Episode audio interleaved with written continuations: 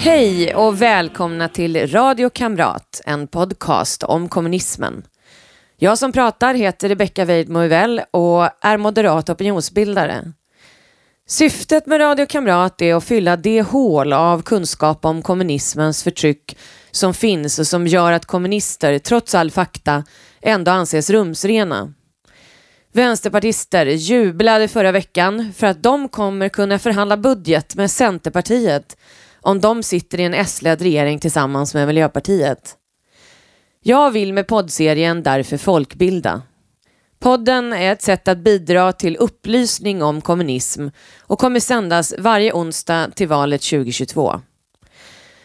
Nu har Radio Kamrat ett eget Twitterkonto. Det hittar ni på snabelag kamratradio.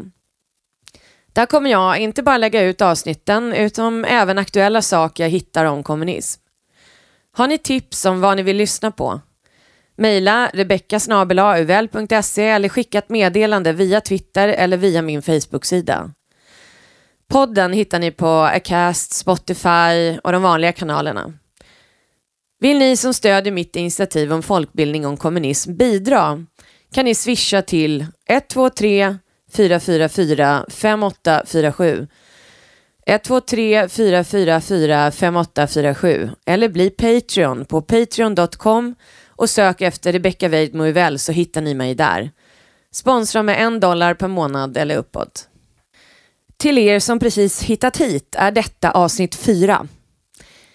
I förra avsnittet berättade jag om ryska revolutionen, Lenin och hans nära band med Socialdemokraterna. Sovjetunionen varade från oktoberrevolutionen 1917 till 1991 så det finns många separata avsnitt som jag kommer ta upp olika aspekter och tidsepoker från det. Nu är det dags att fortsätta berättelsen som tar vid när Lenin dog 1924 med den kanske värsta kommunistiska förtryckaren genom historien, Josef Stalin.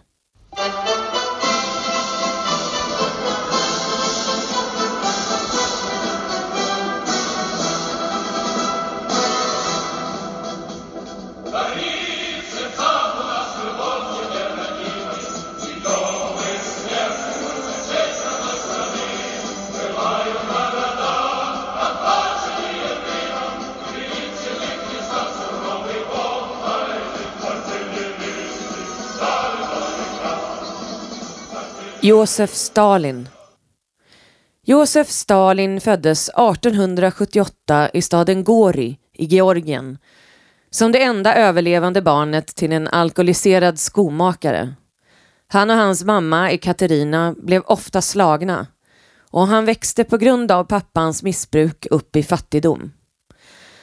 1883 valde Ekaterina att lämna sin make och Josef och hans mamma fick flytta från hyrrum till hyrrum under flera år.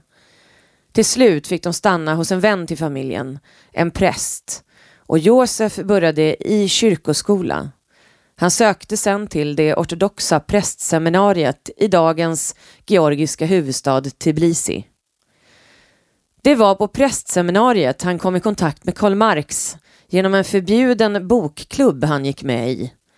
Han tappade sin tro, blev ateist och gick till slut med i den georgiska socialistgruppen Mesamidasi, den tredje gruppen. Han valde då att avbryta studierna 1889. Året efter, som 22-åring, organiserade han ett massmöte för strejk. Men vid den tidpunkten hade den hemliga polisen koll på honom och han tvingades ja, 1901 att gå under jorden för att undkomma arrestering. I november 1901 blev han vald till ordförande för Tbilisis avdelning av det ryska förbjudna socialdemokratiska partiet RSDLP.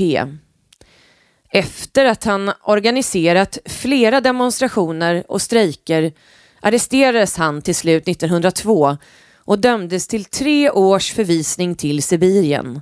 Han lyckades rymma hem till Tbilisi på sitt andra försök 1904. Under hans exil hade splittringen av partiet till bolsjevikerna och mensjevikerna skett under ledning av Lenin och han valde bolsjevikernas sida. Efter den blodiga söndagen 1905 spred sig oroligheter genom det ryska tsarriket och nådde även Georgien. Stalin var i hamnstaden Baku vid tillfället då etniska konflikter mellan armenier och azerer blossade upp då minst 2000 dödades.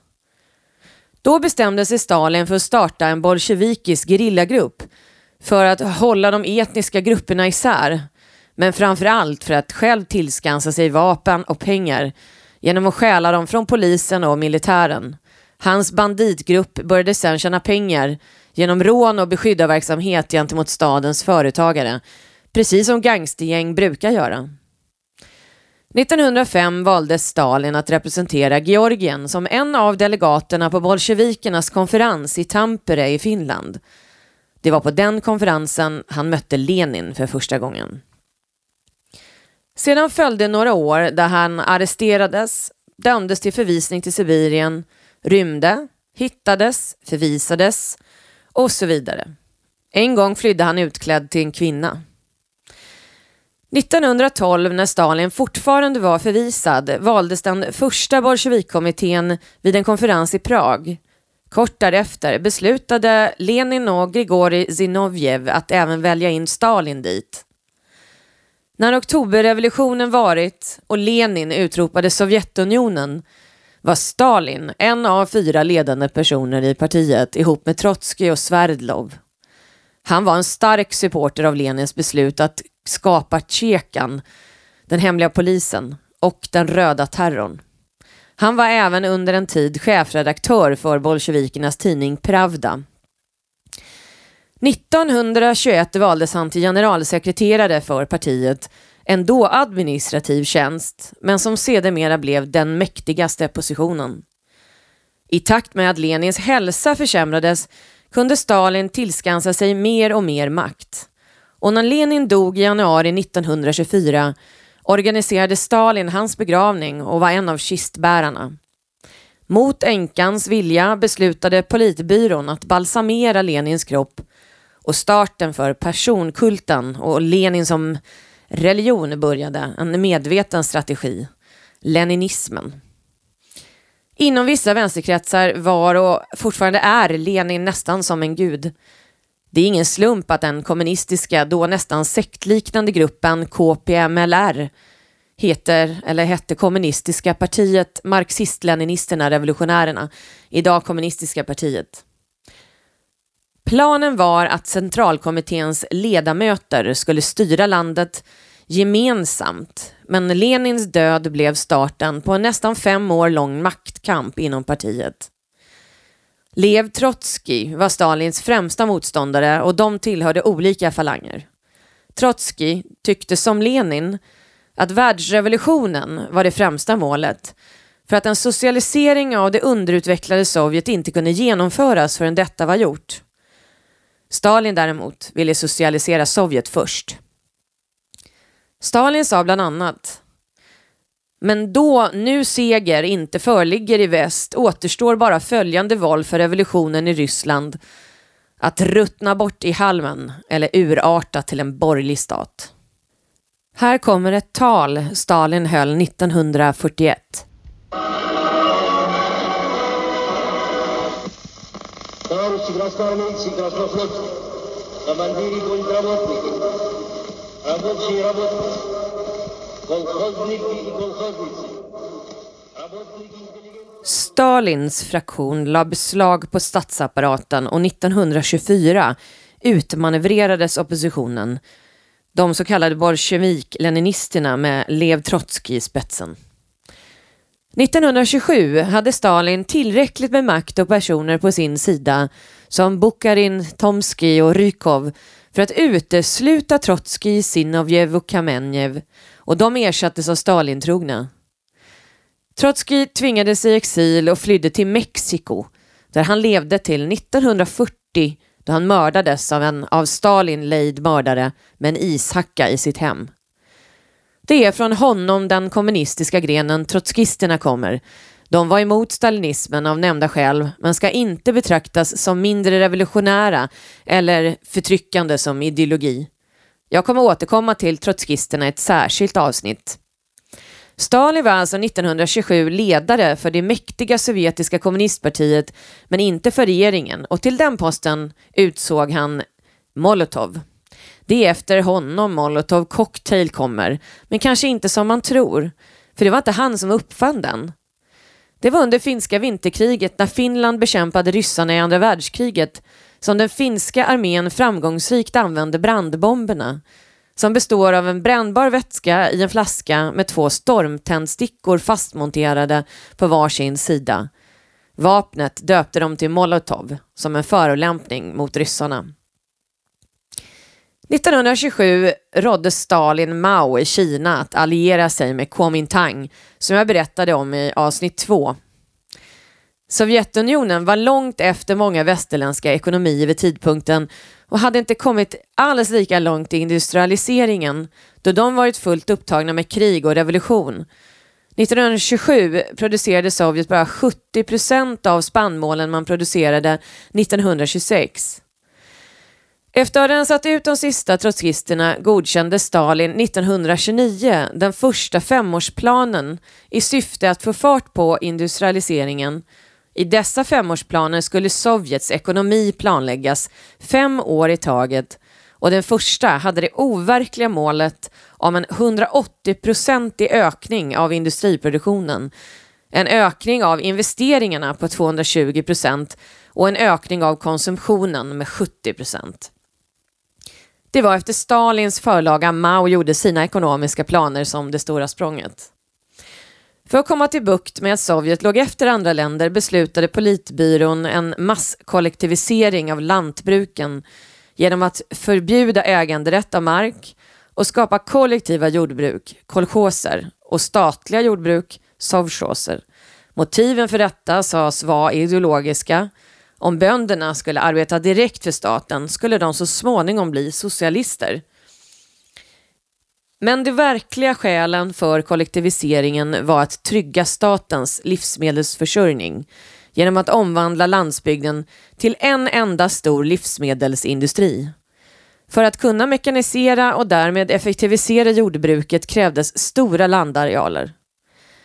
I januari 1930 beslutade politbyrån också att likvidera hela kulakklassen, det vill säga storbönderna i Sovjet.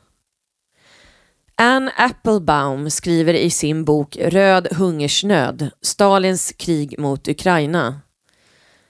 Mellan 1930 och 1933 blev över två miljoner förvisade från sina hem till Sibirien, norra Ryssland, Centralasien och andra underbefolkade regioner i Sovjet där de levde som särskilt förvisade och förbjöds att lämna byarna de hänvisats till.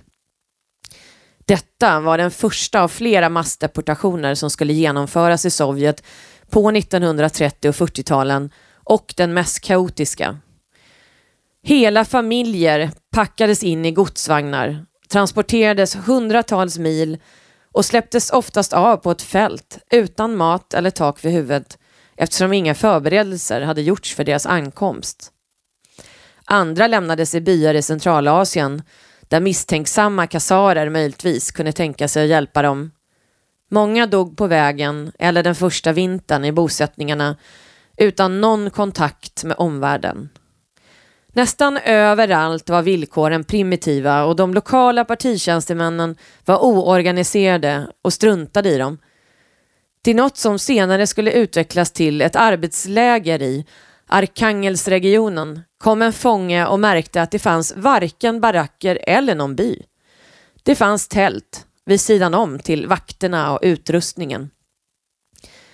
Enligt Applebaum kom den stora mängden kulaker att med tiden underbygga den hastiga expansionen av arbetslägren, av Gulag.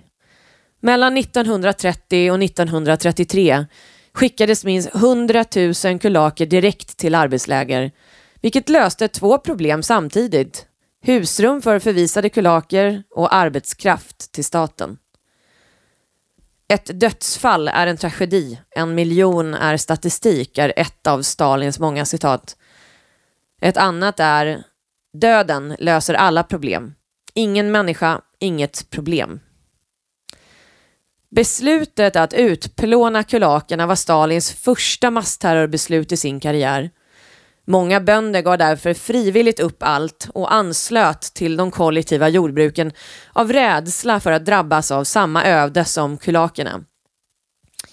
1932 var 62 procent av lantbruken kollektiviserade och 1936 var siffran 90 procent. Men kolchoserna var ineffektiva. Produktiviteten sjönk och samtidigt krävde myndigheterna att de skulle leverera spannmål till städerna och till industrin. Då började staten att konfiskera spannmål. Till bondgårdarna skickades säkerhetstjänsten GPU för att konfiskera allt spannmål man kunde hitta, inklusive nästa års utsäde. 1932 till 1933 blev dessutom svår missväxt på grund av torka och svält bröt ut i många områden. På något år hade svälten spridit sig över hela den ukrainska Sovjetrepubliken och längs floderna. Men Stalin ignorerade alla rapporter om svält, lidande och död. Istället prioriterade han industrin, som bland annat byggdes med de många tvångsarbetare han kunde ta från Gulag och Vita havet. Eller ignorerade Stalin verkligen svälten i Ukraina? Ett annat alternativ är att han i själva verket utnyttjade situationen som uppstått och förvärrade den i politiska syften. Holodomor. Ordet kommer från ukrainskans namn för hunger och för farsot. Eller mord genom svält och är benämningen på den enorma svält som drabbade Ukraina 1932 till 1933.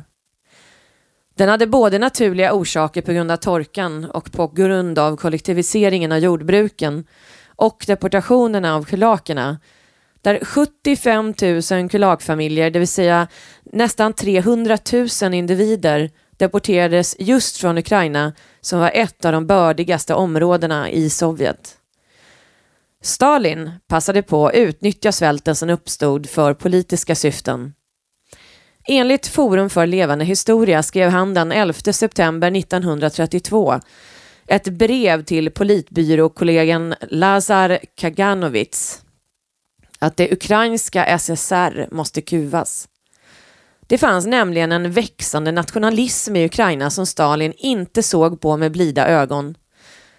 Den 7 november 1932 stiftades sedan småaxlagen med hårda straff för de som tillgrep socialistisk egendom, så litet som ett axkorn. Man kunde till och med straffas med döden. I januari 1933 i hemliga direktiv införde sen Stalin och Molotov förbud mot att ens lämna Ukraina i svältens spår. Han låste i praktiken in dem. I februari 1933 förbjöds journalister att resa in i Ukraina. Stalin konfiskerade också två ton spannmål från de redan svältande bönderna och transporterade dem till städerna utanför Ukraina. Folk började äta maskar, fåglar, bark, grodor och gräs. Många vittnen som överlevde berättar om tystnaden som uppstod i spåren av att allt levande dog undan för undan Fåglarna försvann, djuren och sen dog människorna. Olexa Sunipul var tio år 1933 och berättar som överlevare i Anne Applebaums bok Röd hungersnöd. 1933, precis innan jul, kom brigader till vår by för att leta efter mat. De tog allt de kunde hitta. Den dagen hittade de potatisen vi hade planterat i vår farfars trädgård. Och på grund av det tog de allt från farfar och alla frön som fa min farmor hade samlat för att så till hösten. Dagen efter kom de tillbaka och tog alla fönster och dörrar och allt annat till det kollektiva jordbruket. När maten tog slut i byarna började tusentals desperata tigga mat i städer. Mat var tillgänglig i städer men strikt kontrollerad genom ransoneringskuponger men invånarna var förbjudna att hjälpa svältande bönder och läkarna fick inte ens hjälpa de skelettliknande byborna som lämnades att dö på gatorna. Folk började stjäla i stor omfattning med våld som följd och människor bokstavligt rasande av hunger slog ihjäl varandra för småsaker. Vid sommaren 1933 var svälten så svår att människor började försvinna oförklarligt. Överlevaren Larissa Venchuk berättade för Anne Applebaum i en artikel i National Post. På min gata försvann två flickor, döttrar till en granne. Deras lillebror, sex år gammal, rymde hemifrån. Han gick runt i byn, stal och tiggde. Och när man frågade varför han rymt sa han Far kommer att skära upp mig. Polisen sökte i huset och hittade bevis för att föräldrarna ätit upp sina barn. En annan man i en närliggande by arresterades också. Han hade blivit galen av hunger och sorg och hade efter hans fru dött först ätit upp deras dotter och sedan deras son. En granne hade noterat att han plötsligt var mindre svullen av svälten och han svarade Jag har ätit mina barn och kommer äta upp dig om du pratar för mycket. Barn som svultit ihjäl styckades och tillagades av föräldrarna. Folk sålde familjemedlemmars kroppsdelar på gatan i hopp om att själva kunna äta. Minst 2500 personer dömdes för kannibalism 1932 till 1933 i Ukraina. Vid slutet av 1933 hade cirka 67 miljoner svultit ihjäl inklusive alla dödfödda barn Enligt en konferens på universitetet i Kiev uppskattas antalet totalt till 10 miljoner, varav 7 miljoner ukrainare.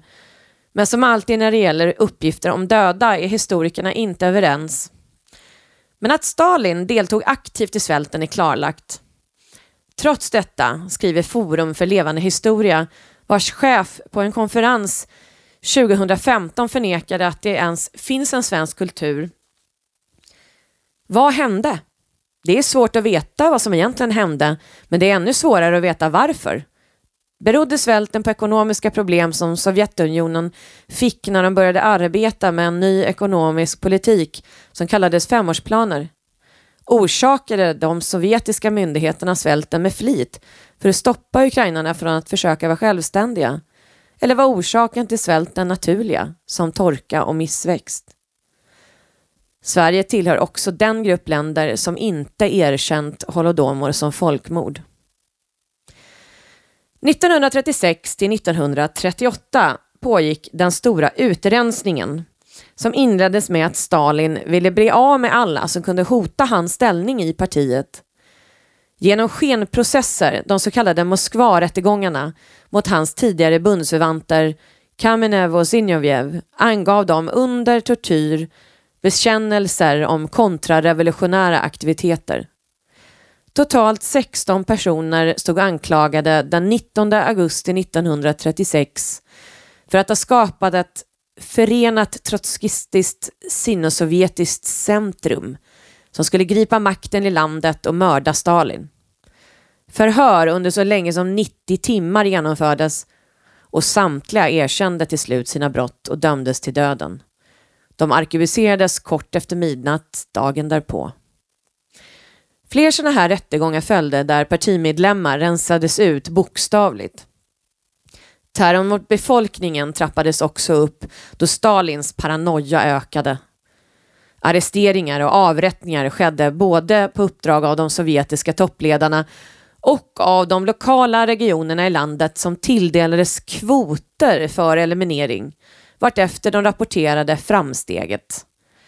Till exempel undertecknade Stalin och Molotov den 2 november 1938 avrättningsdirektiv för 3167 personer. Oftast arresterades, avrättades eller deporterades även släkt och vänner till offren.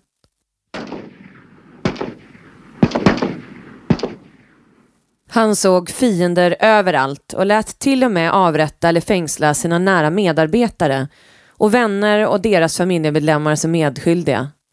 Som till exempel Molotovs fru Polina. Tsartidens system med inrikespass återinfördes för att kontrollera människor. Tortyr godkändes som metod och alla brott innebar dödsstraff för samtliga över 12. Den stora utrensningen kulminerade med skenrättegången mot Bukharin och Rykov där de under tortyr skrivit på bekännelser där de anklagade varandra. Under de två år utrensningen pågick arresterades cirka sju miljoner personer. De flesta skickades till Gulag. 400 000 partimedlemmar uteslöts. Rensningarna skedde även inom Röda armén och 15 000 till 30 000 av officerarna rensades ut. Det politiska motivet Stalin deklarerade var att man ville höja partidisciplinen och försäkra sig om att partiet skulle följa den demokratiska socialismens princip. Man beräknar att över en miljon människor mördades. 1938 annekterade Tyskland plötsligt Österrike och andra världskriget startade.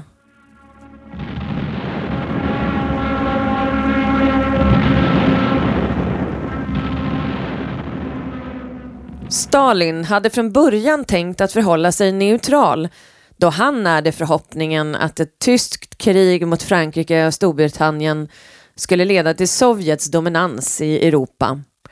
Han mobiliserade Röda armén men såg en chans att förhandla med tyskarna. Så 1939 skickade han sin utrikesminister Molotov att förhandla med nazisternas utrikesminister Joachim von Ribbentrop och slöt det avtal den 23 augusti 1939 som är känt som Molotov-Ribbentrop-pakten där Hitler och Stalin delade Europa mellan sig mot att Sovjet inte deltog i kriget.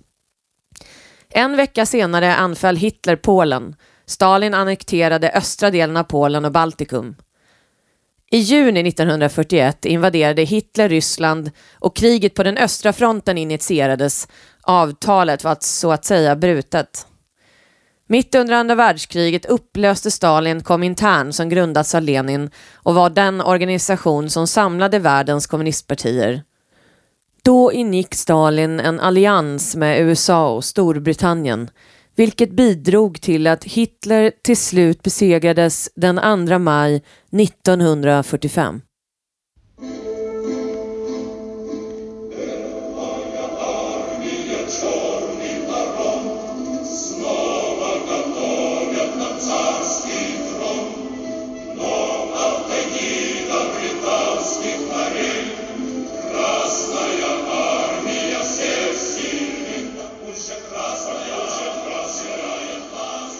Men Stalin samarbetade inte med USA för att vara snäll.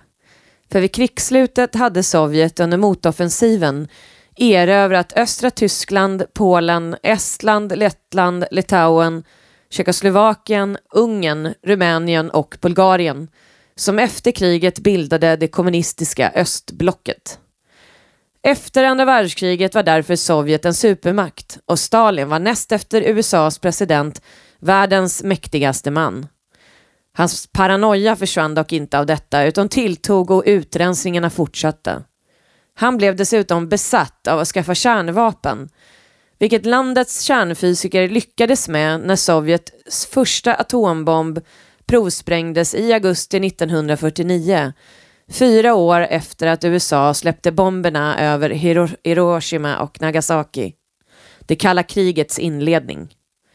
1947 bildade Stalin Kominform, kommunistiska informationsbyrån, att ersätta det nedlagda Komintern. Men till skillnad från den förra organisationen fick bara ett utvalt antal partier vara medlemmar. Jugoslavien, Bulgarien, Rumänien, Tjeckoslovakien, Polen, Sovjet, Frankrike, Italien och Ungern.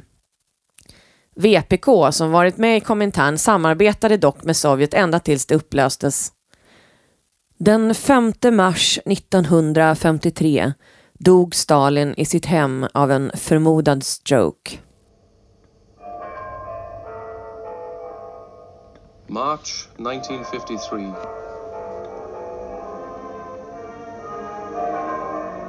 The Soviet Union mourns the death of Stalin. For almost three decades, Stalin ruled supreme. How would they manage without him? It felt as if the whole world was about to collapse. We wondered what was going to happen to us. We thought of Stalin as our father who would always look after us. Hur mångas död Stalin orsakade direkt och indirekt är som alltid med kommunisternas långa och medvetna förtryck svårt att uppskatta och olika historiker säger olika saker. Historierevisionismen är också en central del av kommunismen och socialismen och något även svenska socialdemokratin gör och har gjort länge och som jag kommer visa genom poddserien. Det beror också på hur man räknar. Om man räknar alla som dött av svält och förtryck eller bara direkt avrättade. Det finns historiker som tillskriver honom 20 miljoner döda, andra 9 miljoner varav 6 direkt avrättade. Som i avsnittet om Lenin så tänker jag nu prata en stund om Stalin och den svenska vänstern. Vänsterpartiet kommunisterna, VPK, som sedan 1991 kallar sig Vänsterpartiet, hade en nära och lång relation med kommunisterna i Sovjet från Lenins tid till upplösningen av Sovjet 1991. De var till exempel som enda parti i riksdagen för Molotov-Ribbentrop-pakten och 1944 ville de efter sovjetisk modell beröva alla andra partier inflytande. Vid partikongressen 1953 hyllade VPKs Sovjets växande styrka. 1953 hyllade C.H. Hermansson, ledare för Vänsterpartiet kommunisterna, Stalin som en gigant i den mänskliga utvecklingens historia. Det var en del av ett minnestal där han slog fast följande. Att vara kommunist, det är att ha Lenin och Stalin till föredöme. Stalin är en av alla epokers mest geniala vetenskapsmän. Ingen människa kan förstå vår tids problem utan att ha studerat Stalins skrifter. Utan att ha studerat Stalins teoretiska verk är man analfabet i ekonomin, politiken, filosofin. Lenin och Stalin är och förblir också den svenska arbetarklassens främsta lärare. Som Mats Johansson skrev i Svenska Dagbladet i mars 2003. Det var då partiledningen gratulerade Stalin på 60-årsdagen som segraren över kapitalismen och över förrädarna och kapitulanterna, socialismens kloke byggmästare, världsproletariatets största nutida ledargestalt. Och vägvisaren till arbetarklassens seger i världsomfattning.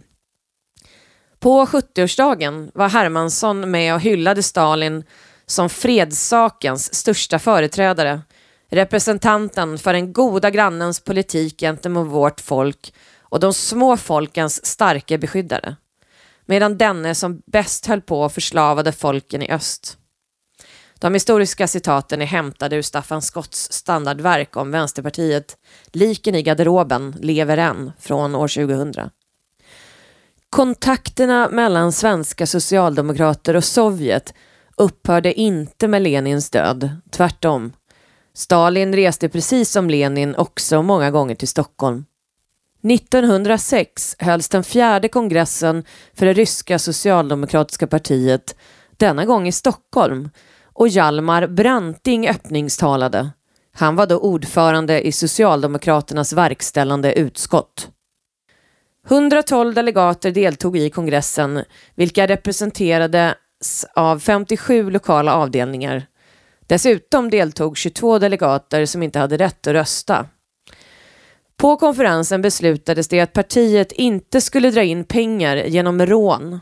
Lenin och Stalin, som ju hade sitt eget banditgäng, höll inte med. Senare beslutade de två i en privat överenskommelse att ändå fortsätta att samla in pengar så, under täcknamnet expropriation. 1907 rånade Stalins gangsters en stor värdetransport till Imperial Bank i Tbilisi.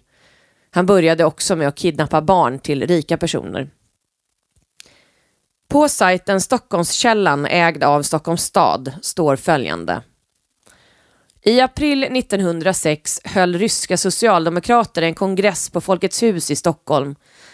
Bland deltagarna på kongressen fanns bland annat en viss Josif Jugosvili, senare i historien känd som Stalin. I persondossien som bygger på ett polisförhör går Stalin under pseudonymen Ivan Ivanovich Vissarionovits. I dossien uppger Ivan att han är född 1879 i Tiflis, Kaukasien. Som yrke uppger han journalist på tidningen Demokratiska Konstitutia. Vidare hävdar han att han är en politisk flykting och att han ämnar stanna i Stockholm i högst två veckor innan han planerar att fortsätta till Berlin. I dossien hittas även en kortare beskrivning av Ivans, Stalins utseende. Liten, spenslig, svart hår och helskägg. Koppärrig, bruna ögon, stor näsa. På den kongress Ivan bevittnade i Stockholm fanns även andra framtida berömda revolutionärer som Vladimir Lenin och Lev Trotskij närvarande.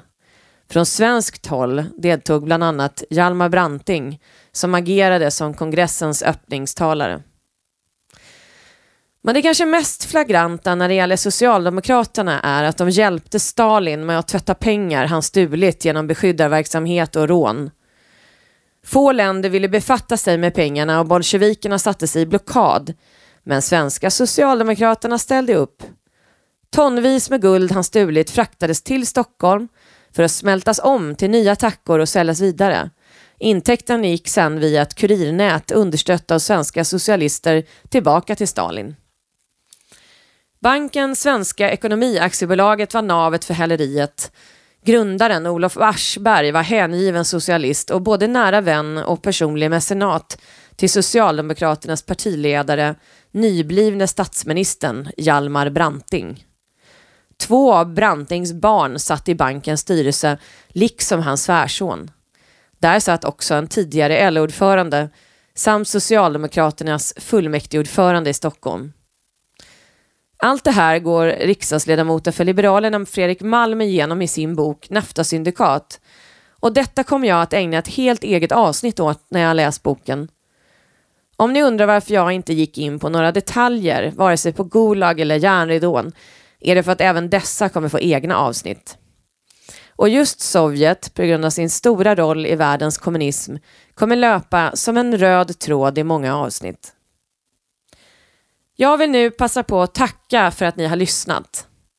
Vill ni stödja mitt poddprojekt om upplysning om kommunismen kan ni swisha till 123 444 5847 eller bli Patreon. Gå in på patreon.com och sök efter Rebecca Weidmo så hittar ni mig där. Sponsra från en dollar i månaden och uppåt. Då återstår det bara för mig att tacka för att ni har lyssnat och på återseende.